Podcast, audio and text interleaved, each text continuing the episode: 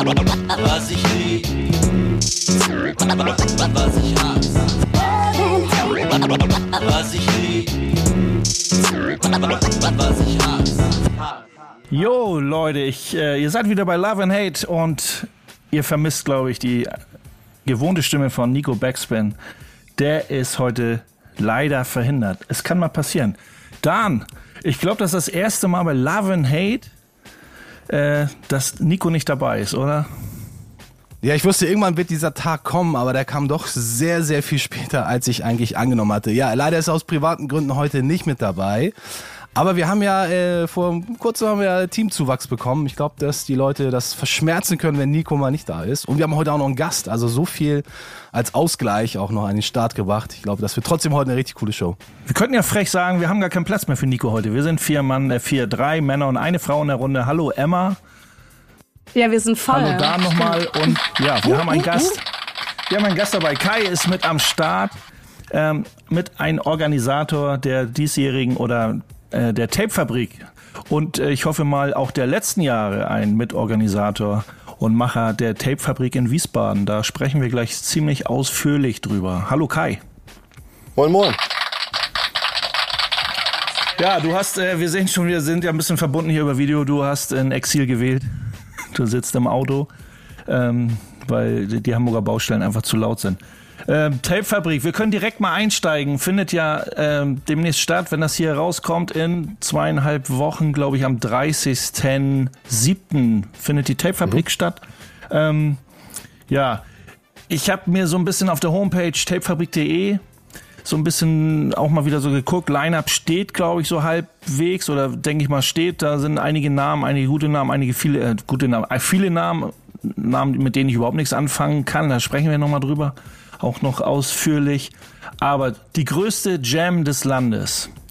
Ähm, fühlt ihr, wo fühlt ihr euch, fühlt ihr euch eher so Jam-mäßig? Ist immer ein schwieriges Wort manchmal. Aber ist es für euch wirklich so Jam oder ist es Festival? Das verschmilzt ja über die Jahre immer. Ne? Es wird ja von vielen Festivals auch mal so immer gesprochen, so, ja, wir haben eine richtig geile Jam hier am Start, obwohl dann ist es ja einfach, es ist jetzt kein Vorwurf oder so, aber viele Festivals sind einfach nur Musikkonzerte. Ähm, aber über mhm. die letzten Jahre, wenn man die Tapefabrik verfolgt hat, da hat man schon diesen Hip-Hop-Gedanken, fühlt man auf jeden Fall. Und da würde ich jetzt für meine Dinge auch behaupten, Tapefabrik ist schon, hat schon diesen Jam-Charakter. Natürlich fokussiert auf, auf Musik natürlich. Ja, zu 100 Prozent. Ich glaube, daher kommt das auch tatsächlich, ähm, also ein bisschen auch aus dem Abgrenzungsgedanken. Ne? Es gibt ja viele ähm, Rap- und Hip-Hop-Festivals in Deutschland ähm, und uns ist schon besonders wichtig, irgendwie dieses familiäre nochmal rauszuheben. Und ähm, Max hat es äh, im, im letzten Podcast gesagt, wir sind ja auch so ein bisschen das True School Festival. Ähm, und ich glaube, da kommt der Jam, der Jam-Begriff einfach her. Und äh, dieses Jahr setzen wir da auch stärker drauf ähm, als je zuvor, werden auch äh, eine ganze Graffiti-Wall am Start haben und ähm, ja, einfach versuchen, die Elemente zusammenzubringen vor Ort, ja. Merkt ihr selber über die Jahre, bis jetzt zehn Jahre Tapefabrik ist auch einer, äh, einer der Schlagworte hier, äh, auch in unserem Gespräch. Bist du seit zehn Jahren auch mit am Start? Ja, tatsächlich. Äh, zehn Jahre Tapefabrik, äh, runder Geburtstag und ich bin tatsächlich seit 2012 dabei und auch fürs Booking verantwortlich. Ähm, ja, und entsprechend ist das für uns alle natürlich ein richtig großer Moment. Ne? Das ist ein Team von ungefähr 50 ehrenamtlichen MitarbeiterInnen und äh, wir freuen uns da alle wahnsinnig drauf. Das ist ein cooles Ereignis, dass wir auch einfach so lange jetzt schon am Markt sein können und ähm, ja, irgendwie auch unseren roten Faden nie verloren haben. Ähm, und das wollen wir dick feiern. Krass, aber ihr seid ja auch über die, die letzten Jahre richtig groß geworden, oder? Also ich war bei der, bei der letzten Tape-Fabrik dabei und da war das ja schon riesig. Es waren so unglaublich viele Menschen dabei. Wie hat sich das so entwickelt, so von Anfang an, so für dich? Ähm, das kam relativ schlagartig, äh, muss ich zugeben. Also äh, bevor die Tapefabrik, wie sie in der jetzigen Form da ist, im Schlachthof in Wiesbaden war, gab sie ja schon vorher in, in Limburg äh, an der Lahn, glaube ich. Sorry äh, für alle Hessen, äh, an alle Hessen, für die ich äh, das jetzt falsch ausgesprochen habe. Ähm, und ähm, im Schlachthof hat das dann relativ schnell an Fahrt aufgenommen. Und ich glaube 2014 war es dann das erste Mal soweit, dass wir ausverkauft waren mit damals noch 2200 Tickets. Und mittlerweile sind wir bei knapp 3300 BesucherInnen. Ja. Also schön die Entwicklung zu sehen und auch ähm, cool zu sehen, dass sich da Dinge getan haben für uns. Tatsächlich sind wir aber jetzt auch so ein bisschen am Maximum angekommen. Also der Schlachthof lässt da gar nicht mehr so wahnsinnig viel mehr zu. Da müssten wir jetzt wirklich groß Open Air gehen, dann wären da neue Möglichkeiten, aber das äh, haben wir aktuell noch nicht so vorgesehen für uns. Ist aber auch die Frage, wenn man sagt, ne, ne, höher, schneller, weiter, ob man das überhaupt so will, wenn man mit der, natürlich kann man sagen, ja, wir haben auch gute Sponsoren am Stand. Nichts mehr, nichts geht heutzutage ohne irgendwie äh, Marketing und Sponsoring, dass man da irgendwie Unterstützung bekommt. Und da stößt man natürlich dann vielleicht auch an, an so eine Gesprächsgrenzen, wo man sagt, irgendwie wir könnten oder wir wollen größer oder ähm, wir, wir könnten auch andere Sponsoren haben, wenn wir größer werden, aber ähm, da sehe ich dann manchmal so, puh, da kann man sich schnell verlaufen oder, oder es verliert, es verliert diese, dieser Grundgedanke, mit dem man das ganze Ding mal gestartet hat, verliert dann irgendwie an Wert, weil man dann irgendwie, okay, man hat da 10.000 Leute, 20.000 Leute, aber eigentlich geht das Feeling vielleicht äh, für die Veranstaltung an sich, wofür vielleicht jetzt unabhängig jetzt ob es Tapefabrik, aber vielleicht auch für die Tapefabrik vielleicht mal steht, wenn man sich gedacht hat, oh, wir blasen das Ding so weit auf, um einfach da Leuten irgendwie ein Angebot zu schaffen da bin ich dann eher so klassisch, lass es eher kleiner, 3000 Leute und so roundabout klingt für mich immer sehr, immer noch sehr familiär, wenn man das zu anderen großen Festivals in Europa sieht. Ähm, und mit Sicherheit gibt es auch für, für diese, für, ja, ihr seid ja auch gut bestückt oder habt auch gute Supporter. Und äh, ja, man sieht ja zehn Jahre, das kann, äh, es schafft nicht jedes kleinere Festival, wenn man das im Verhältnis sieht. Das ist tatsächlich so. Ne? Und wir hatten ja auch schon den Expansionsgedanken, äh, waren auch schon in Berlin, hatten schon Events in München geplant. Das ist für uns alles nicht so wahnsinnig gut aufgegangen. Ähm, und äh, ja, entsprechend an dem Punkt haben wir uns dann auch bewusst dafür entschieden, nicht mehr unendlich groß zu wachsen. Ne? Man darf ja auch nicht vergessen, ähm, so ein Festival kostet auch Geld und umso größer Festivals werden, desto teurer sind allein die Produktionskosten. Ne? Also äh, nehmen wir mal als Beispiel das Splash. Äh, ich kenne jetzt deren Zahlen nicht, aber gehen wir mal davon aus, die würden gar keine Musikacts hinstellen und es wäre nur die Produktion da und ein paar Foodstände, dann würden die Leute da auch schon einen guten Betrag Geld zahlen müssen, um überhaupt auf dieses Gelände gehen zu können. Und ähm, das ist bei uns natürlich ähnlich. Ne? Und äh, du kannst nicht beliebig skalieren, ohne dass nicht auch Ticketpreise steigen. Das ist uns eben auch ein wichtiges Anliegen, dass wir irgendwie immer äh, noch einen humanen Preis haben.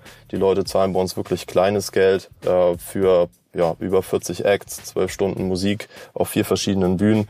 Ähm, und wir wollen gern, wir haben gar nicht den Anspruch, dieses Riesenfestival zu sein mit wahnsinnig hohen ähm, Ticketpreisen und dann ASAP Rocky als Headliner. Das, das wären nicht wir.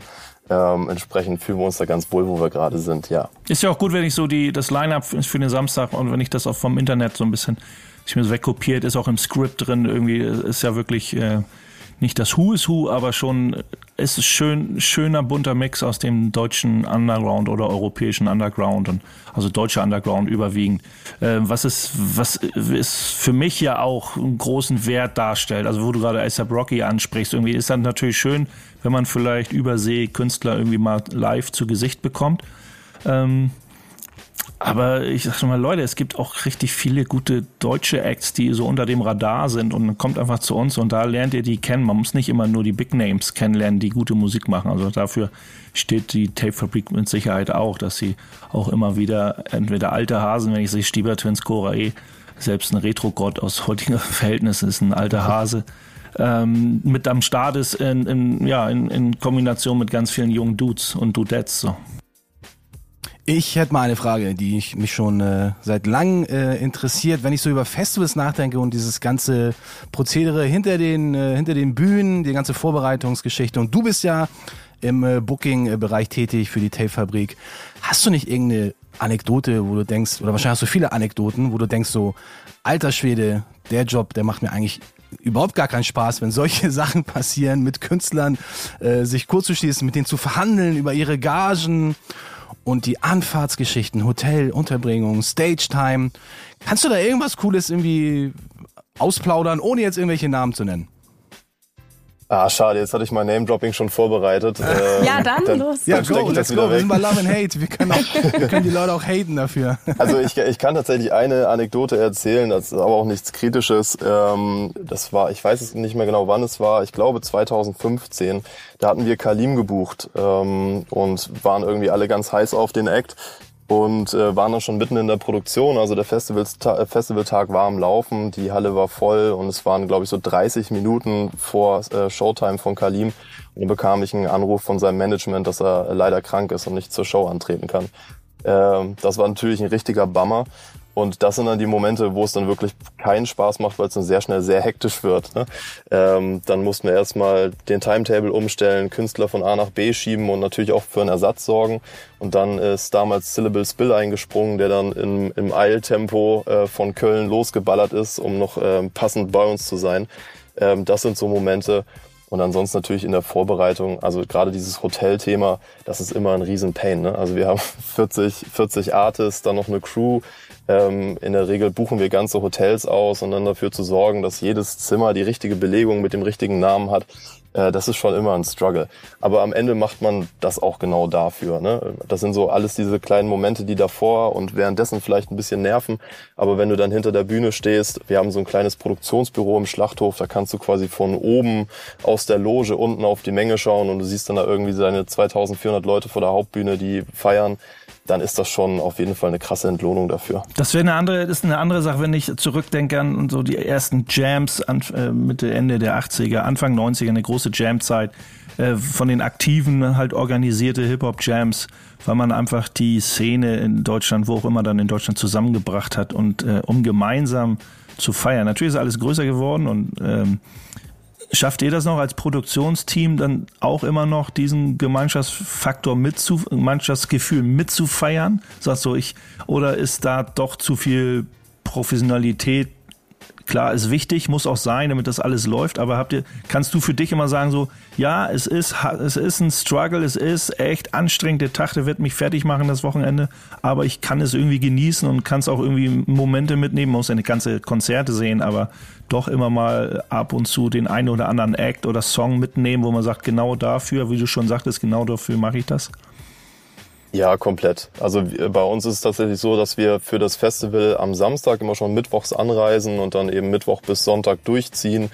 Und es gibt äh, davor immer ein gemeinsames Teamessen. Das ist quasi dann so der versöhnliche Moment. Ähm, das ist immer ganz schön. Und dann während des Festivals selbst, dann, also ich persönlich suche mir immer so zwei, drei Shows raus, die ich dann versuche zu sehen.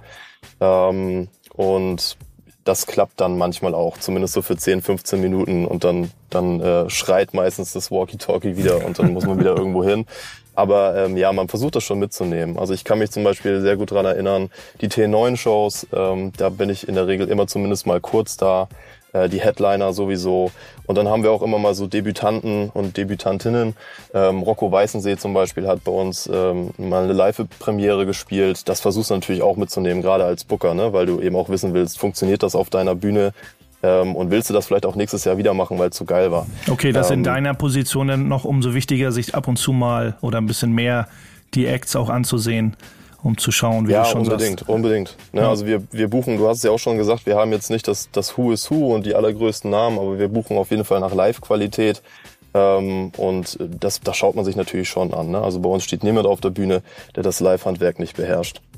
Das werden wir uns auf jeden Fall auch äh, persönlich anschauen. Das Backspin Love and Hate Team wird auch vor Ort sein. Base, Emma, ist das immer noch so? Ich, ja. ich hoffe, ich, ja. ich, ich, muss, ich, muss mich mal dazu, ich muss mich mal dazu outen. Das wird tatsächlich dann, ich weiß nicht wieso, es wird meine erste Tape-Fabrik so. Was? Wirklich? Ja, das, tatsächlich. Äh, oh. shame, on, shame, shame, on me. Shame, shame on, on me, so, echt. ja, die alten Männer gehen halt nicht mehr raus, so, weißt du ja, das ist halt immer das Problem. Je älter du wirst, desto mehr ist die Party drin bei dir zu Hause. Emma, äh, welche, hey, was, ich, wie viel hast du schon mitgenommen? Hattest du schon ein paar mehr? Tapefabriks? Naja, Tapefabriken? Nee, Tapefabrik? Die, die eine, also die, die letzte, die es gab, so. Die okay. eine. Nee, die Aber letzte, wegen uns äh, seid ihr nicht pleite gegangen. Äh, ihr habt immer ein volles Haus gehabt. Das freut mich auf jeden Fall. Und wir freuen uns auch, denn beim 10 Jahre Tapefabrik mit am Start zu sein. Dan, wollen wir das Ding mal hier unterbrechen? Du hast bestimmt einen richtig dopen Song gerade so Nein, vorbereitet, ich habe noch eine Frage. Ich habe noch eine Frage kurz zwischendrin, okay, die mir seit Anfang Frage, an. Eine kleine Frage. Äh, ich weiß nicht, Kai, weiß ich gar nicht, darfst du da schon drüber reden, ähm, wer der Community Headliner ist? Wahrscheinlich noch nicht, oder? das ist die große Frage. Ich bekomme die Frage häufig, aber wir werden das erst ähm, am Festivalabend selbst revealen. Also da muss man Nein, wirklich, wirklich, vor der Bühne stehen und sich das reingeben. Ähm, das okay. wird die letzte, letzte Show. Aber ich kann auf jeden Fall verraten, das wird richtig, richtig knallen. Okay, gut. Dann bin ich gespannt auf jeden Fall. Sehr gut. Ja, Dan, lass uns einen Song spielen, kurzen Break machen für The Radio und dann geht's gleich weiter bei Love and Hate. Ja, wie immer, mit einem Song schließen wir das Thema ab. Und ich persönlich würde mich ja über den Headliner EPMD freuen, aber ich glaube, die sind diesmal nicht mit dabei. Oder vielleicht doch? Man weiß es nicht. Auf jeden Fall habe ich mir einen Song rausgesucht aus dem Album äh, Back in Business, zurück im Geschäft aus dem Jahr 97, nachdem EPM die sich ja 92 offiziell getrennt hatten. Fünf Jahre später haben sie sich wieder zusammengerauft. Deswegen dachte ich mir, da die Tape-Fabrik auch wieder back aus dem äh, Corona-Wahnsinn ist, äh, ein Song aus diesem Album und passenderweise auch der Titel Do It Again. Also EPMD und Tape-Fabrik, let's do it again. Was ich lieb, was ich hasse. Da sind wir wieder. Love and Hate. Ach so, ja, Emma, wir haben uns gar nicht abgesprochen. Wer macht dir den Einstieg? Nein. Komm, mach du. Ja, äh, und zwar wollten wir jetzt ein bisschen darüber reden, über das Festival, was meine Stimme so zerstört hat. Ich weiß gar nicht, ob man es äh, so sehr hört, wie ich mich höre. Ich war die letzten zwei Wochenenden ähm, tatsächlich auf dem Splash Festival. Deswegen ist meine Stimme so ein bisschen angeschlagen. Und äh, genau, da gab es so ein paar Statements. Äh, ich weiß nicht, wie viel ihr da mitbekommen habt als Außenstehender. Ähm, ja, auf jeden Fall wurde sich ein bisschen über die, die Live-Acts beschwert. Ganz kurz, ich schlag, ich schlag mal ganz kurz rein da in die Bresche. Äh, Kaiser hier von der Tapefabrik, der fürs Booking äh, zuständig ist. Äh, falls die Jungs sich äh, und, und, und Jungs und Mädels sich jetzt erst reingeschaltet haben, wir uns bei Love and Hate sieht man äh, Tape Festival ganz kurz 3000 irgend- plus äh, Leute. Äh, Emma, was hattest du vorhin gesagt? 12.000, 18.000 Leute beim Splash? Ja, aber am letzten Wochenende waren 30.000 da 30.000. tatsächlich. Ist das schon 30.000. irgendwie, betrachtet man so eine Festival, guckt, äh, guckt äh, habt, äh, hat die Tape-Fabrik da so ein Auge drauf und was da so passiert? Fühlt man sich irgendwie als Mitstreiter, als Konkurrenz oder irgendwie sagt, scheiße, äh, da kommt ja keiner zu uns, weil die sind ja alle auf dem Splash gewesen. Nee, ne, also wenn ich euer Line-Up sehe, dann ist das ja auch schon wieder was ganz anderes. Der, das Feeling, das Family-Feeling, also ich, aber trotzdem kann man ja erstmal organisatorisch sehen, so, uh, da finden jetzt sehr viele Sachen statt, die Leute können nicht Wochenende zu Wochenende überall hintingeln, könnte schwierig werden. Also um ehrlich zu sein, also erstmal muss man ja Props geben, ne? weil wenn wir ehrlich sind, hätte es das Splash Festival nicht gegeben oder wird es nicht geben, wird es wahrscheinlich auch die Tape-Fabrik nicht geben. Ne? Splash hat ja wahnsinnig viel für die Hip-Hop-Kultur in Deutschland getan. Äh, den Punkt muss man ja erstmal machen. Ähm, klar schauen wir da immer wieder mal rüber und äh, freuen uns auch, wenn wir vielleicht Acts, die bei uns spielen, dort wiederfinden. Das ist natürlich mega, weil das für uns ein Zeichen ist, es dann irgendwie auch so ein bisschen ähm, vielleicht kommerzieller äh, eine Bedeutung gewonnen hat. Ne? Ich, also ich glaube einfach, dass das Splash schon ähm, wesentlich kommerzieller aufgestellt ist als wir. Äh, und ich glaube, laut.de, irgendwer hat mal geschrieben, dass die Tape-Fabrik so der, der kleine Bruder des Splash ist. Und mit der Rolle fühlen wir uns eigentlich ganz, ganz wohl. Ähm, auch wenn der Schuh vielleicht noch ein bisschen groß ist, aber ähm, ja, nee, also da ist gar kein Hate. Ähm, Splash ist cool, natürlich, gerade als Booker schaut man da manchmal drauf und denkt sich, ah, vielleicht hätte ich die und die Entscheidung anders getroffen. Aber die, die können ihr Handwerk, ne? Sonst wären sie nicht da, wo sie sind. Tja, Emma, ähm, wollte ich gar nicht so weit reingrätschen, aber Kai hat gerade was Interessantes gesagt. Ähm, das Splash Festival hat viel für die Hip-Hop-Kultur getan und da hattest du ja gerade angeeckt quasi, dass es eine Menge Stimmen gab äh, nach dem Splash, nach der ersten Red Weekend hieß das ja das erste, glaube ich, ne? und dann Blue Weekend oder andersrum, weiß ich gerade gar nicht. Ähm, Dass es da einige Stimmen gab, die nicht Red, so ja. positiv waren, was die Acts auf der Bühne angeht. Erzähl, du warst ja direkt vor Ort, erzähl doch mal. Ja, voll. Ähm, ich persönlich habe das gar nicht so so wahrgenommen, weil ich mir natürlich auch meinen persönlichen Timetable vor allem mit Leuten zusammengestellt habe, die ich persönlich ja auch gerne äh, höre oder die ich interessant finde. Und da waren jetzt weniger die Leute dabei, die eben mit Full Playback äh, gespielt haben, was hier einfach öfters von verschiedenen Seiten kritisiert wurde. Ich weiß nicht, ob ihr das, ähm, das Video von Tilo gesehen hat, habt. Ähm, der hat sich ja auch danach entschuldigt für, äh, für seinen Auftritt. Ähm, ja, ich meine, letzten Endes ist halt die Crowd auch da. Also das schönste Beispiel fand ich zum Beispiel Playboy Cardi jetzt am, am letzten Abend, der tatsächlich wirklich fast gar nicht mitgerappt hat. Also der hat einfach nur so ab und zu so so mal ins Mic reingeschrien, aber die Menge ist halt trotzdem durchgedreht, wo ich halt dann für meinen Teil dann auch so daneben stand, war so, boah, ja, okay, also ich weiß nicht, finde ich jetzt nicht so cool, aber ich hatte auch unglaublich viele krasse ähm, Live-Momente und da kann man auch mal ähm, Bad Moms J hier äh, kurz erwähnen an der Stelle. Die hat komplett live gerappt, ohne Playback, ohne Backup, ähm, mit einer krassen Bühnenshow, selber gedanced.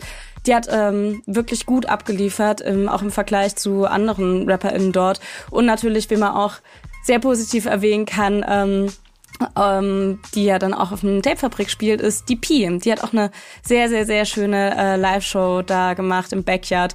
Ähm, leider ein bisschen weniger Publikum. Ich dachte, es geht ein, da wäre ein bisschen mehr vertreten. Das ist natürlich auch, da sieht man halt auch, was da für ein, ja, was für ein Publikum auf dem Splash ist, ne? Also es ist jetzt, vielen ist es relativ egal, ob die Leute da mit Playback auftreten oder nicht. Muss man auch einfach so sagen. Also ich als Booker, ich glaube, ich würde mir mal überlegen, ob ich nicht so eine Klausel in den Booking-Vertrag mit reinnehme, dass man auch auf jeden Fall live rappen muss, dass es absolut nicht erlaubt ist, über sein Playback zu rappen. Kai, was, was, was, was sagst du dazu? Ich glaube, in der Tape-Fabrik muss man so eine Klausel nicht einbauen. Aber ich könnte mir vorstellen, dass man bei größeren Festivals da mal vielleicht über nachdenken sollte. Okay, wenn die Leute es halt trotzdem feiern, dann ist es eh egal. Aber es gibt bestimmt äh, einige Leute, die das wirklich nervt. Und man sieht es ja auch an dem Feedback beim Splash, dass das ja auch nicht einfach so ja, unkommentiert geblieben ist. Ähm, ich, ich, ich, ich bin ein bisschen zielgespalten, um ehrlich zu sein. Also auf der einen Seite, klar, für mich persönlich ist es auch so, dass ähm, ein Live-MC, ähm, das hat was mit Live-Musik zu tun. Entsprechend will ich auch meine Darbietung irgendwie live auf die Bühne bringen. Das wäre auch mein eigener Anspruch als Künstler. Auf der anderen Seite äh, muss ich sagen, wenn die Leute es trotzdem feiern, hat es halt trotzdem seine Berechtigung. Ne? Ähm, gibt ja viele Kunstformen, die nicht unmittelbar live stattfinden. Ähm, Kino zum Beispiel und ich kann Kinofilm trotzdem gut finden, auch wenn er nicht live passiert. Ne? Also es ist vielleicht so ein bisschen auch wie die Theater-Kino-Diskussion. Was ist da jetzt größer und besser? Ähm, am Ende, wenn die Leute feiern, hat seine Berechtigung. Auf unserem Festival würde das so nicht stattfinden, weil es uns einfach wichtig ist, dass live performt wird. Mhm. Aber auf der anderen Seite, also wie gesagt, wenn der Playboy Carti ähm, irgendwie abliefert und ähm, alle drehen durch, hat das seine Berechtigung. Am Ende des Tages wird es von den Leuten gestreamt und gefeiert und man zieht sich ja seine Künstler in der Form irgendwie auch selbst ran. Und was ich mich persönlich frage ist, können die nicht live performen oder wollen die nicht live performen? Das ist, das ist ja vielleicht auch noch eine große Frage. Ne? Hat es vielleicht einfach nur mit Attitude zu tun, dass man sagt, so, ich, ich spiele das einfach Playback, weil es entspannter für mich, weil ich eben auch selbst feiern will. Ne? Das ist dann wieder der andere Punkt, ne? Also gerade von der persönlichen Attitude, äh, wie, wie, wie ist man da mit Herzblut drin, dass man seinen Fans auch irgendwie zeigen will, dass, dass ich eine Rampensau, eine Live-Rampensau bin und bisschen auch performe und auch diese kleinen Schnitzer, die man hat, oder vielleicht mal einen Text vergessen, das ist ja auch nur menschlich, oder dass man sich irgendwo verdattelt oder irgendwie, das, das gehört, gehört irgendwie auch dazu. Natürlich, umso größer, umso larger man ist, vielleicht als, als Name auf der Bühne, möchte man vielleicht dann nicht versagen kann ja auch sein, dass man sagt so, oder man wird vielleicht sogar von seinem Management oder von der Plattenfirma äh, gedrängt, dass also pass auf, du willst dir doch deinen dein Ruf, ja, man könnte sich mit Vollplayback seinen Ruf versauen, man könnte sich aber auch mit einer scheiß Live-Show den Ruf versauen und da könnte ein Manager sagen, pass auf, bei dir läuft im Hintergrund auf jeden Fall Vollplayback mit, rap einfach drüber oder mach Party, die Kids feiern das sowieso, wir kennen das Publikum, denen ist es völlig egal, äh, was du da tust. Hauptsache, sie haben dich mal irgendwie live freier Oberkörper gesehen, so ungefähr. Ähm, äh, das, ja, weiß ich nicht, was der, wie viel Mitspracherecht der Künstler denn da vielleicht sogar hat, zu sagen, äh, ich würde zwar gern, aber nee, wir haben uns im Team besprochen, ist es vielleicht ratsamer doch. Bei großen Veranstaltungen wie, gehen wir mal irgendwie in eine ganz andere Location, so wie, keine Ahnung, jetzt in, in, in Radio, in den Radio- und Fernsehsendern, wo es irgendwelche Shows gibt oder ähm, sonntags, keine Ahnung, äh, Schlagerfestivals oder so, wo es technisch gar nicht so umsetzbar ist, dass man da live spielen kann, weil das Monitoring oder der Sound da einfach gar nicht so gut ist, dann ist es ja fast schon normal, wenn man da als Rapper ankommt, kennt das selber, das sind so, oh, scheiße, wieso können wir hier nicht live spielen? Ja, das macht die Technik und die Location einfach nicht her. Aber wenn es die Technik und die Location einfach äh, anbietet, dann bin ich da eigentlich immer so, Leute, dann spielt gefälligst live. So, ne? Das äh, gehört sich für mich einfach gerade in dieser, gerade in dem Genre Ähm, und ich glaube, wir sind ein, in dem Genre sind wir noch viel zu gutmütig. Also ich glaube, in anderen Genres, in, in, beim Rock oder so, da würden direkt Flaschen auf die Bühne fliegen. Also würden direkt hunderte von Bierflaschen, da geht ja nicht mehr auf so ein Festival, alles Plastikbecher. Ähm, dann holt man sich die nächsten Steine. Aber ich glaube, da gibt es Genres, da, da würden die Leute von der Bühne gezogen werden. Dass sie sagen, was willst du hier? Verpiss dich, weil du, live, weil du nicht live spielst. Ja, das kann sein, aber mal weg vom riesengroßen Splash, 30.000 Leute. Base, du warst äh, auch unterwegs. Ich habe mir, ähm, ja, ich habe ja, ich hab eine kleine mal. Tour angetreten zu, äh, war eher so ein Family-Ding, weil ich die Jungs schon jetzt eine Weile kenne. Und ähm, ich war in Bremen. Ähm, Gruß geht raus an Nico, falls du das hier hörst. Ich war in Bremen und war bei der Release-Party von Mode Sech. Das ist ein Underground- äh, Künstler aus dem Kollektiv der Kommune 2, hat aber auch sehr viele Verbindungen zum Am Apparat Kollektiv. Alles gute Dudes da, Kommune 2 äh, am Apparat. Ähm, da gab es eine kleine Release-Party. Mozech hatte ein neues Album raus, Libra heißt das, ein richtig gutes Teil für mich. Mozech ja sowieso einer der wichtigsten Underground-Spokesman, äh, äh, der Spokesman der Arbeiterklasse, nenne ich ihn persönlich immer.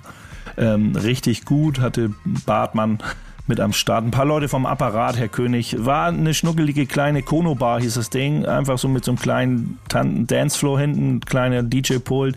Da hat man sich live ein bisschen ausgebreitet. 30, 40 Leute im Laden haben äh, so ein bisschen seinen Worten gelauscht. War nice. Ich mag ja solche Sachen. Also, ne, das war jetzt nicht, zum Glück war der Laden, wenn er richtig brechend voll ist, hätte auch so sein können, dass man sich da nicht mehr bewegen kann.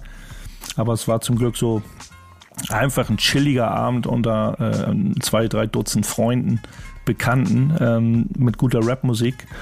Und da auch, das war so Cypher-Mode, da gab es keine Bühne. Da stand der Rapper direkt einen Meter entfernt vom ersten, vom ersten Zuhörer sozusagen. Ähm, war aber nice, war richtig nice, einfach so, so diese Stimmung einfach aufzunehmen. So, ich mag, also umso größer das ist, umso mehr habe ich da ein Problem mit. Das ist immer, da haben wir, kann man auch viel drüber äh, reden. Also ich, ich mag es ja auch nicht. äh, Kai kennt das ja auch, denn wenn er Booker ist und ähm, natürlich ist das die Professionalität darf nicht fehlen bei etwas größeren Veranstaltungen. Die Leute konzentrieren sich auf ihren Auftritt und da kannst du auch von den Leuten nicht, das steht ja auch wie Dan von den Klauseln vorhin geredet hat, in der Klausel, so, es gibt kein Backstage, äh, wir sind hier eine Jam, ihr habt gefälligst während, äh, nach und vor eurem äh, äh, Auftritt so gefälligst in der Crowd zu sein und mit den Homies hier zu feiern, mit den Gästen, die wollen euch live und direkt und nicht nur auf der Bühne.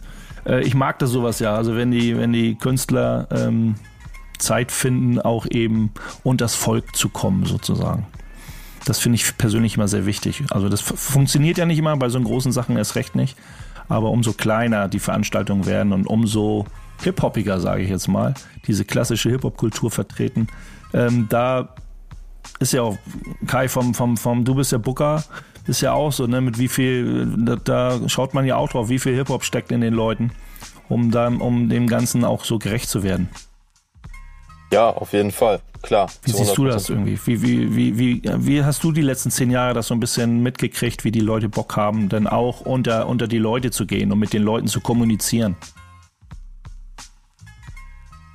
Also bei uns tatsächlich gehört das dazu seit Anfang an und ich glaube, das wissen die Leute auch. Bei uns gibt's auch dieses Thema, ja, ich brauche einen einzelnen Backstage und hier meine zwei Flaschen Henny.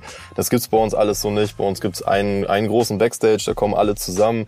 Das ist dann auch super crowded. Dann hast du da irgendwie 120 Personen, äh, die sich da drängen und äh, irgendwie miteinander quatschen. Ähm, und ja, allein schon aus der Enge des Backstage-Raums passiert es dann irgendwann automatisch, dass die Künstler sich sagen, okay, ich habe da keinen Bock mehr drauf, jetzt gehe ich unter die Leute. Äh, das klingt jetzt ein bisschen dramatischer, aber am Ende ist es tatsächlich so. Also bei uns gibt's äh, viele, viele Fotos, wo dann irgendwie Morlock Dilemma mit, äh, mit Fans unterwegs ist und ähm, ja, das, also bei uns, die Leute sind dann irgendwie, man trifft die Artists am Merchstand, ähm, die holen sich auch ihr, ihr Bier irgendwie an den normalen Bars und so, also es ist bei uns ganz normal. Ähm, und es ist tatsächlich auch so, dass bei uns ähm, dieses Klassentreffen-Thema nicht nur im Backstage stattfindet, sondern ne, dann sind da Leute von der Presse, äh, wie ihr zum Beispiel, und die treffen sich dann eben auch in der Crowd mit Leuten oder mit Leuten von Labels oder was auch immer. Und das ist irgendwie ein, ein ständiger Austausch. Das ist voll cool. Und wir müssen das den Leuten auch nicht, nicht äh, irgendwie aufzwingen. Das passiert ganz organisch bei uns. Ähm, und das macht es irgendwie auch so schön. Ähm, aber klar, da musst du eine Portion Hip-Hop schon mitbringen, um da Bock drauf zu haben, das stimmt. Umso kleiner, umso kleiner die Veranstaltung, ähm, jetzt ohne über Zahlen zu sprechen, also äh, funktioniert, denke ich, beim, beim Splash eher echt weniger, ähm, dass du, also gerade bei so einem Veranstaltung, ich, ich habe das jetzt Beat Meets Hamburg, äh, äh, kleines Beatmaker-Treffen sozusagen, äh, was vor einiger Zeit, jetzt kommt das nächste, das, die zweite ähm, Folge jetzt findet in Hamburg statt. Da hatte ich zum Beispiel das Gefühl, da hatte ich auch bei Love and Hate drüber gesprochen. Das waren eben von den Leuten, die kamen, um da den Leuten zuzuhören, zuzuschauen. Das waren eben alles Beatmaker. So, es waren alles Aktive. Und ich würde mal sagen, bei der Tapefabrik sind eben auch nicht nur alles, nicht nur, klar, wir sind auch als Aktive noch Fanboys und Fangirls, aber eben auch Leute, stehen halt viele Leute in der Crowd, die eben selber sich mit was auch immer äh, beschäftigen, ob es selber rappen, Beats bauen, Graffiti, bla bla bla. Und das finde ich auch immer so spannend, dass denn dann der Austausch auch stattfinden kann. So nicht nur, nicht nur Backstage und nicht nur unter den Künstlern, die an dem Abend auftreten, sondern dass man so ein gemeinschaftliches Ding, wenn, wenn es funktioniert, funktioniert nicht immer und ist auch immer ein bisschen Nostalgie-Denken zu viel, aber es ist immer zu schön, ist immer schön zu sehen, dass in vielen Ecken der Veranstaltung das eben auch stattfinden kann, weil die Künstler das auch wollen. So. Und äh, da denke ich mal, sind wir mit der Tapefabrik auch äh, an der richtigen Adresse. Was hast du noch so mitgenommen? Emma, Splash, was war vielleicht noch herausragend? Du hast ja deine, dein Timetable, hast du gesagt, hast du dir selber gestrickt, so ein bisschen, äh, so, so ein ja. Highlight. Für dich so ein richtiges Highlight. Oh, mein ganz, ganz persönliches Highlight ähm, war tatsächlich Craig Ignatz am Blue Weekend. Das war ganz, ganz klein ähm, auf einer, auf der aller, aller, aller kleinsten Bühne. Das waren nur Paletten. Also das war auch keine Bühne, das waren wirklich nur Paletten, auf die äh, das Mischpult draufgestellt wurde und er einfach nur so mit Mic in der Hand. Ähm, das war sehr schön, sehr nah, sehr emotional. Shoutouts Craig Ignatz an der Stelle. Äh, ich habe mich kurz mit ihm unterhalten. Auch ein sehr, sehr, sehr lieber Mensch. Ähm, ja, also ich glaube, das war mein, mein persönliches Highlight, auch wenn es jetzt gar nicht so groß war oder gar nicht so eine große Show. Aber das war auf jeden Fall ähm, sehr, sehr, sehr schön. Ich weiß nicht, Dan, was, was, was hören wir denn jetzt? Hören wir jetzt, äh, hören wir jetzt fast von Playboy Cardi an der Stelle? Leider habe ich was anderes vorbereitet, was der gute Boogie Down Bass mir schon äh, im Vorfeld drüber geschossen hat. Ja, er war ja bei Mozech in Bremen in der äh, Kono Bar und äh, das neue Album Libra ist draußen, ich glaube jetzt seit schon Mai. Und äh, ja, da spielen wir jetzt einen Song oder hören wir einen Song raus und äh, gefeatured wird Almighty Warpath, also so ein Deutschrap, Ami-Rap, äh, Combo-Ding sozusagen. Und der Song hier heißt Snapple Facts. Was ich lieb, was ich hasse. Yo, Backspin Love and Hate. Wir sind wieder drin. Bei uns heute nicht Nico Backspin, sondern dafür Kai von der Tape-Fabrik. Ähm, haben uns einen kleinen Gast eingeladen stattdessen. Und ja, Base, ich habe gesehen, du hast uns was wieder von, von Instagram mitgebracht. So ein bisschen Instagram-Treibgut, Internet-Treibgut. Äh, willst du mal erzählen, was da geht? Ja, auf jeden Fall. Ich finde, das ist ja auch Instagram, Facebook, da wo ich meine Informationen herhole und gerade so Memes ähm, oder wo sich Leute so ein bisschen Luft machen in Form von irgendwelchen Statements.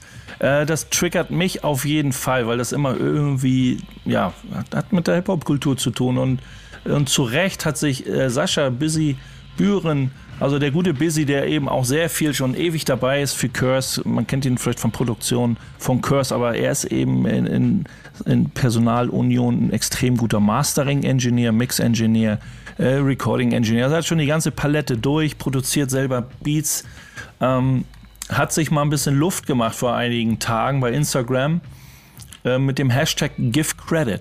So, weil ihm das es muss ja irgendwas dadurch, dass er wirklich fest, das ist sein Beruf, fest im Business steht und auch dann merkt, wo, wenn Releases kommen, die Leute kommen, die Labels kommen zu ihm, die Künstler kommen zu ihm, sagen, machen, machen Auftragsarbeiten im Mastering, ähm, kann ich selbst auch nachvollziehen und dann kriegst du vielleicht ja, natürlich kriegst du vielleicht eine goldene Schallplatte irgendwie, weil das Label äh, da auch, dann bist du dran beteiligt. Aber was so ein bisschen geht, dass, wenn, wenn drüber gesprochen wird und wenn es drüber gesprochen wird anhand von, äh, von, von Booklets oder von Covern oder in, irgendwelchen, Ab, in irgendwelchen Aufzählungen, wer, wo, wie, was dran beteiligt wurde, ähm, dann hat er bemängelt, dass einfach zu oft die Leute fehlen drumherum um das Produkt, äh, jetzt so Mix und Mastering Engineer, ähm, dass die eben nicht benannt werden. Also davon, das kann ich selber, Gruß geht raus an einige Leute, die ich in meinen Mix-Shows immer vergesse, weil da wurde ich auch schon ab und zu darauf hingewiesen, ja, du machst in deinen Playlisten, die du dann irgendwie zeigst bei Instagram, ist immer der Rapper da und vielleicht der DJ oder der Feature-Gast,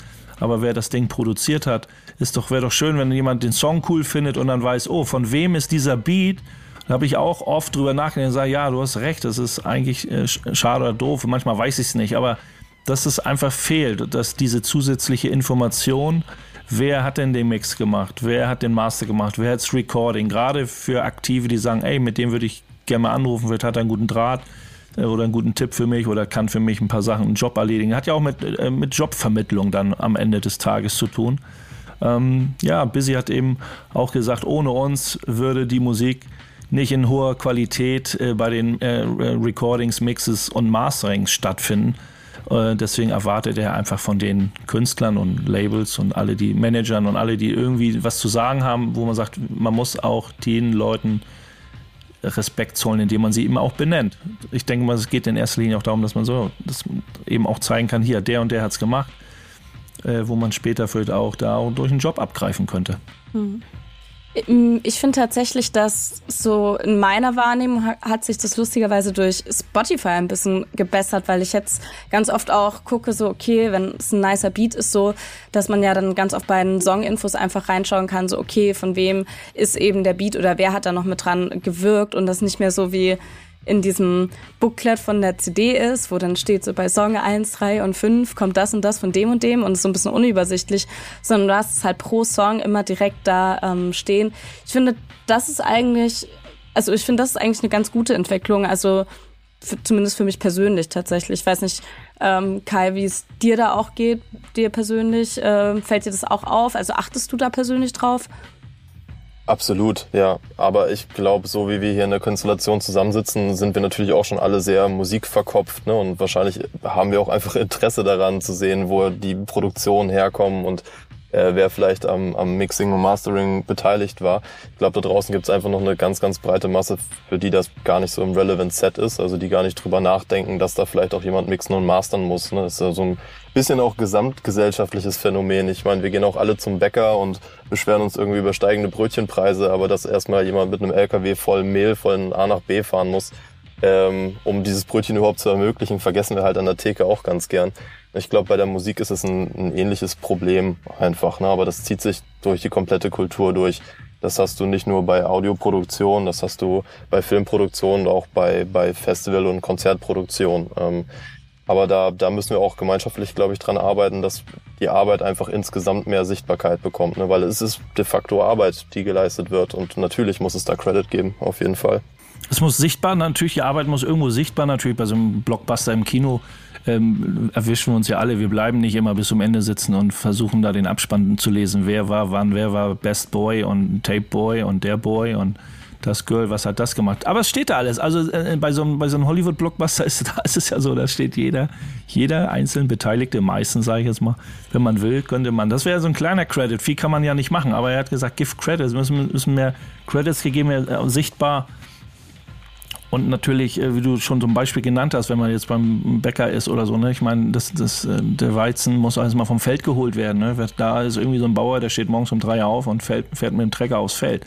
Und damit fängt das erstmal an, ähm, dass man da eben den Leuten, dass es irgendwie klar ist, äh, dass zu einer guten Musikproduktion nicht nur jetzt, wenn man beim Rap ist, ein guter Rapper, dass der dafür nicht verantwortlich war, dass das jetzt ein mega Track ist. Also wenn das Recording kacke ist oder ich sage jetzt mal aus heutiger Sicht, modernerer Sicht, wenn das Preset oder die, die das Setup der, der, des Autotunes, ich bin jetzt nicht so der große Autotune-Fan, aber ich habe so, wenn ich so Songs höre, wo viel mit Autotune gearbeitet wird und dann sag ich so, äh, selbst bei einem Flair war das letztens, also Flair lass die Scheiße weg oder mach dein Setup richtig, weil da war die, die Einstellung, die klang einfach grottenhaft. Da ist so, nee, es geht irgendwie vom Gefühl her besser. So, und da fängt es ja auch schon an. Dan.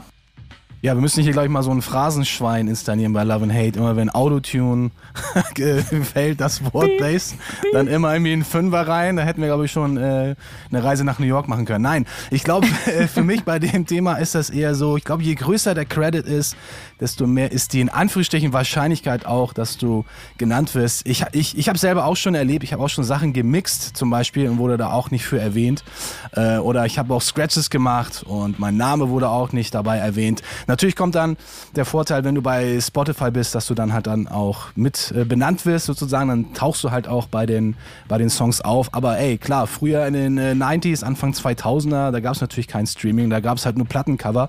Und äh, wenn du da drauf gefehlt hast, dann ja, gab es halt keine Möglichkeit, das noch einmal nachzuholen. Ähm, bei dem Digitalen ist das natürlich ein bisschen einfacher, aber ja, ey, auf jeden Fall, jeder, der dran beteiligt ist und der einen wesentlichen Beitrag dazu geleistet hat, der sollte auch auf jeden Fall in den Credits erscheinen. Ich glaube, da sind wir uns alle einig und äh, ja, also ein Appell an alle Künstler da draußen, nehmt die Credits auf jeden Fall ernst, denn äh, ja, sie spielen auf jeden Fall eine sehr wichtige Rolle für alle. Ja, wie sind, also ähm, jetzt, also, Dan, du hast mich gerade mit dem, äh, mit dem äh, Wort Phrasenschwein nochmal getriggert, bevor wir, ich, ich springe nochmal ein Thema zurück. Ähm, wir hatten, äh, wir hatten Splash angesprochen, da lief das ein, das, das ein oder andere äh, Showcase lief da nicht so rund, äh, weil vielleicht Playback nicht in Ordnung war warum auch immer. Äh, Autotune haben wir ein Gespräch gebracht. Autotune, ist, es ein, ist das ein böses Wort bei der Tapefabrik? Ist das so? Also wäre ja auch nicht schlimm. Es gibt ganz viele junge Künstler, die sich Autotune bedienen und vielleicht auch nur dezent einsetzen oder irgendwas. Du hast, Kai, du hast aber gesagt, dass ihr Wert darauf legt, dass alle Künstler live spielen. Ähm, und mit Sicherheit gibt es ja auch im, im Underground gibt's ganz viele Künstler, moderne, die moderneren Sound machen, die einfach auch cool sind und wo es auch passt und die dann vielleicht sich auch Autotune bedienen, vielleicht nicht ganz so extrem wie im Modus, äh, Modus Mio-Style. Aber trotzdem, äh, werdet ihr damit konfrontiert, frage ich mal und sagen so, ja, wir würden aber gerne hier Autotune, aber nur live und ja, dann bringen deine Kiste mit und dann äh, geht das schon irgendwie? Wird, ist das so technische Herausforderung? Oder sagt man einfach, boah, damit wollen wir erstmal gar nichts zu tun haben? Also am liebsten, also ich persönlich würde damit am liebsten nichts zu tun haben wollen, aber leider funktioniert das so nicht. Ich weiß tatsächlich, ich weiß nicht mehr, welche Tapefabrik es war, aber es war auf jeden Fall John Known. Ich kann mich daran sehr erinnern, war über, über ein überragendes Set, das er gespielt hat, äh, by the way. Auch überragender Künstler, äh, der Punkt an der Stelle nochmal gemacht. Und der stand mit mir auf der Bühne vor dem Festival. Also wir standen wirklich nebeneinander und blickten noch so gemeinsam in die leere Halle.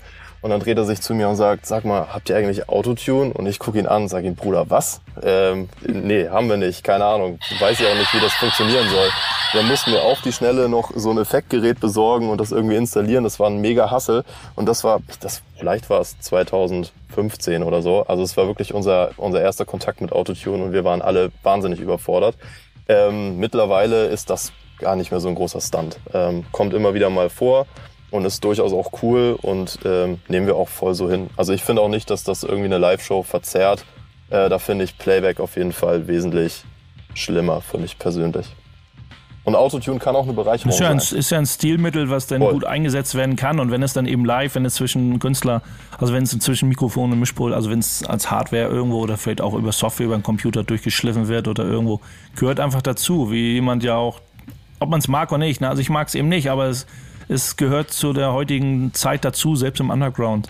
Ähm, hat das Daseinsberechtigung und wenn man mit, wenn man beim Soundcheck ist und der Tonmann sagt hier und, und speichert alles ab und sagt hier da wäre ganz cool ja, ich brauche ein bisschen mehr Hall auf der Stimme und so, ja, mach kein, kein Ding, habe ich hier notiert, habe ich abgespeichert. Aus heutiger Sicht geht das ja alles völlig legitim. Aber klar, ist schon eine andere Herausforderung, dann mit so einem, ich sage mal, Special Effects irgendwie dann ein bisschen mehr zu arbeiten. Da sind wir wieder bei Emmas Highlight vom Splash. Da reichen ein paar Paletten.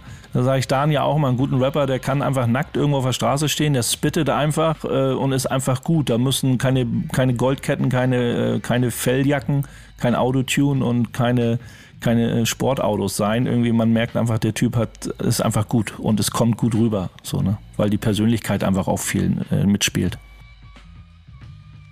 Ja, ich würde sagen, lass uns mal das Thema zumachen. Dann haben wir nämlich noch Zeit für ein äh, letztes kurzes Thema. Vielleicht können wir noch die eine oder andere Anekdote äh, von Kai rausleiern. Mal gucken. Äh, ich würde sagen, wir spielen mal einen Song ohne Autotune, oder? Was meint ihr? Hättet ihr Bock drauf? Let's go. Auf jeden Fall. Ja, wir sind im Jahr 1990 oder 91, bin mir nicht, nicht ganz sicher. Auf jeden Fall sind wir bei Gangstar, Rest in Peace Guru. Grüße gehen raus am Primo. Credit is due heißt der Song. Garantiert ohne Autotune und ohne Mainstream-Absichten. Ja, dann hören wir uns gleich wieder auf jeden Fall zum letzten Thema. Hier bei Love and Hate. Let's go! Was ich lieb, was ich hasse. Wie Nico so schön zu sagen pflegt. Endspurt hier bei Love and Hate. Mir Nico Backspin. Ach nee, Boogie Down Bass, Tourfingerton, Emma Backspin und Kai von der Tapefabrik ist auch da. Wir quatschen die ganze Zeit schon über verschiedenste Dinge. Tapefabrik, Tape, die Tapefabrik, 10 Jahre Tapefabrik am 30.07. in Wiesbaden äh, kommt nicht zu kurz. Ausverkauf Kai. Ne? Also wir können jetzt nicht Werbung machen. Leute, es ist ein geiles Ding. Kommt vorbei. Wir haben noch 500 Karten. Ähm, also wir können Werbung machen, Werbung machen, Werbung machen. Leider kommt dann kaum noch einer rein, glaube ich. Ne? Das ist auch das letzte Thema, was ich hier anreißen will. Äh, ich lese das einmal ganz kurz vor. Ich habe wieder was, äh, Emma, es war wieder ein, eine, ein kleines Fundstück an, die, an meine Love and Hate Hip-Hop-Küste angespült. Ich lese mal kurz vor. The best way to build true Hip-Hop community is to share events where we can all come together. Genau das ist die Tape-Fabrik so ein Event, wo die Community zusammenkommen kann, feiern kann. Aber natürlich muss man davon wissen. Ich glaube, die Tapefabrik ist ganz gut vernetzt und es wird viel Werbung gemacht, aber ähm, Dan, wir kennen das selber, Hip-Hop-Partys und jetzt gerade, es wird nicht mehr viel, viel äh, physisch plakatiert. Es wird plakatiert in, in den sozialen Medien. Ähm, gerade die Kleinveranstalter leben ja davon, dass Fans nicht nur sagen, oh geil oder kommentieren, oh cool, sondern dass man vielleicht den Flyer auf seiner eigenen Instagram-Seite ähm, Instagram-Seite auch postet, um darauf hinzuweisen, dass da ein geiles Event stattfindet. Das ähm, stößt den einen oder anderen im Internet groß äh, ein bisschen auf. Mir persönlich auch. Das ist immer so dieses, ja, ich finde deine Veranstaltung geil. Ja, dann, dann teil das doch mal. Äh, nee, das will ich nicht. Ähm, das finde ich auch immer ein bisschen fragwürdig. Dann weiß ich nicht, wie ehrlich das denn gemeint ist, dass man dahinter steht und dass man vielleicht äh, da jemanden unterstützen will. Das ist aber immer diese klassische Ellbogengesellschaft im Internet, die man in jeden Ecken wiederfindet, wo man sagt, man, ähm, ja, aus welchen Gründen auch immer man vielleicht irgendwas nicht teilt, so, ne? Voll und ich finde ja auch, also ganz oft geht's mir so, dass ich im Nachhinein erst von irgendwelchen Veranstaltungen mitbekomme, wo ich mir so denke, so, ey, shit, ich habe das, ich das nicht auf dem Schirm gehabt oder ich habe das halt irgendwie nirgendwo gesehen. Äh, wo ich mir auch so dachte, so, yo, hätten vielleicht die, die und die Kollegen das hier in ihre Insta-Story mal gepackt, dann wäre ich safe vorbeigekommen. Ähm, deswegen ist auf jeden Fall für, für alle Beteiligten immer ganz gut, so ein bisschen, ja, da einfach so das zu sharen, die Veranstaltung zu, ähm, zu teilen, einfach ist wichtig. Na, sharing is caring halt. Sharing also auch die, die, die Kultur an sich, gerade bei kleineren Veranstaltungen. Ich weiß nicht, Kai, ihr seid jetzt bei 3000 Leuten. Du, 2000 war die allererste Tape-Fabrik. Aber es finden ja auch äh, äh, im Lande über ganz viel kleine Sachen statt. Äh, Weiß wie, wie sehr bist du noch so ein bisschen unterwegs, zeitlich, beruflich, familiär eingebunden, aber äh, guckst du dir gerne so kleine Dinger an und wenn es nur mal eine coole Party ist, äh, ist man ja auch immer froh, wenn das nicht, wenn man nicht über den Veranstalter stolpert, sondern dass man das über Homies vielleicht mitkriegt, weil die das eben auch irgendwo posten, die da hin wollen und dann sagt, ey, lass uns das cool, dass du das gepostet hast, lass mal zusammen hin. Ja, 100 Prozent an der Stelle auf jeden Fall der Aufruf. Also wenn, wenn ihr Sachen feiert, dann teilt das gerne. Ähm, machen wir ja ansonsten auch. Ne? Wenn uns unser Essen schmeckt, dann teilen wir das auch in der Insta-Story. Deswegen kann man auf jeden Fall auch mal ein cooles Event teilen. Oder auch äh, vor Ort die Eindrücke ähm, zu teilen, hilft Veranstaltungen auf jeden Fall immer weiter. Ich persönlich bin leider in letzter Zeit bedingt durch Corona, ich glaube, das ging, ging vielen so, eher weniger unterwegs gewesen, aber habe natürlich auch immer die Augen offen ähm, und äh, versuche dann auch Dinge mitzunehmen auf jeden Fall, klar. Was mir jetzt gerade noch eingefallen ist, äh, ganz kurz, Base hat ja schon gesagt, äh, Tapefabrik ist ausverkauft, aber ihr habt ja dieses Jahr nicht nur einen Tag, ihr habt ja dieses Jahr zwei Tage Tapefabrik, ne? Ist, für den zweiten Tag gibt's glaube ich, noch Tickets. Also, also beziehungsweise für den ersten Tag jetzt, oder? Hey Emma, vielen, vielen Dank äh, für den Werbeslot auf jeden Fall. äh, tatsächlich ist es so, ja. Also ich, äh, an der Stelle möchte ich noch einmal Werbung für den 30. machen, weil auch wenn wir ausverkauft sind, die Branche hat gerade wahnsinnig mit No-Show-Raten zu kämpfen, bis zu 30 Prozent teilweise. Das wäre für uns auf jeden Fall vernichtend. Deswegen, wenn ihr Tickets habt, kommt auf jeden Fall oder vercheckt die weiter, natürlich zum fairen Preis. Ähm, oder wenn ihr schon Tickets habt und mehr feiern wollt, oder wenn ihr noch gar keine Tickets habt, dann kommt am 29. Äh, in den Schlachthof nach Wiesbaden. Da spielen Quam E, Tom Hengst ähm, und Ace T zusammen äh, eine exklusive Cypher-Show. Wir haben Satari aus Hamburg dabei und wir haben Kana und Mavi dabei aus Nürnberg. Und es wird auf jeden Fall richtig krasser Abriss. 100 Prozent, da gibt's auch noch Tickets. Ähm, ist limitiert auf 300 Stück. Ich weiß gar nicht, wie viele noch da sind, aber ein paar werden noch da sein. Ja, wir freuen uns auf jeden Fall. Ja, klingt nach einem ziemlich guten Warm-up an dem Freitag. irgendwie. Auf Ja. jeden Fall. Ja, wie gesagt, Wir sind Base gespannt. und Wir ich, sind ja vor wir, Ort. Genau, wir sind Dan da. hat auch noch eine wichtige Sache. Ja, genau. Bevor unsere Sendezeit äh, langsam äh, sich dem Ende entgegenstreckt. Äh, wir sind bei Love and Hate nämlich jetzt mit der heutigen Ausgabe äh, in einer kleinen Sommerpause, also so für drei Wochen. Ja, werden wir uns ein bisschen die äh, Füße hochlegen. Aber die Show findet trotzdem statt. Zwar nicht äh, unser geliebtes äh, Podcast-Format, aber dafür die anderen äh, Shows werden äh, stattfinden, die Mixe. Und wir haben auch noch ein Special für euch an den Start gefahren. Denn letzte Woche haben wir es auch schon äh, angeteasert. Wir haben nicht ein paar Gast-DJ-Slots zu vergeben. Das heißt, falls ihr coole Hip-Hop-DJs seid und richtig coolen Love and Hate Sound habt für uns, dann könnt ihr das gerne hier bei uns in unserer Show präsentieren auf der in Anführungsstrichen großen Backspin Love and Hate Bühne werdet ihr dann äh, im Spotlight scheinen und dann auf jeden Fall viele Bookings bekommen. Vielleicht landet ihr auch immer als DJs auf der Tape-Fabrik aufgrund eines Mixtapes. You never know. Und äh, ja, ihr seid auf jeden Fall aufgerufen. Schickt uns eure Mixtapes, beziehungsweise schickt mir vielleicht erstmal ein Snippet rüber. Dann werde ich mir das alles höchstpersönlich anhören. Könnt ihr mich gerne über Insta anschreiben. Oder falls ihr oldschool-mäßig drauf seid, schickt mir eine E-Mail an dan at backspin.de. Dann werde ich da auf jeden Fall Kontakt aufnehmen und dann mit viel Glück und viel Skills und viel Flavor landet ihr dann hier mit eurem Mixtape bei uns in der Show. Also schickt mir eure Nachrichten und eure Mixtapes. Jo, danke auf Dan, genau. Äh, cooles Mixtape, kleine Sommerpause. Ich glaube, wir sind voller Vorfreude. Danke Kai schon mal, dass du hier in unserer fröhlichen Runde warst. Gerne, äh, gerne. Wir sind hier voller Vorfreude, was passieren wird äh, auf die Tapefabrik. Ich und Emma, wir werden so ein bisschen auch, äh, ja, das, wir werden arbeiten und Spaß haben und ein bisschen von beiden. Und Dan kommt auch noch mit, wenn das alles passt. Und dann Genau. äh, rocken wir da auch ein bisschen die Hütte. Wird auf jeden Fall cool. Das Line-Up äh, verspricht schon einiges. Äh, bin gespannt. Auch ein paar Leute äh, tatsächlich, die ich überhaupt nicht auf dem Schirm habe. Ich kann nur Danke sagen. Wir sehen uns beim nächsten Mal. Love and Hate. Ähm, ja, Leute, bis dann. Peace. Was ich lieb, was ich hasse. Was ich lieb, was ich hasse.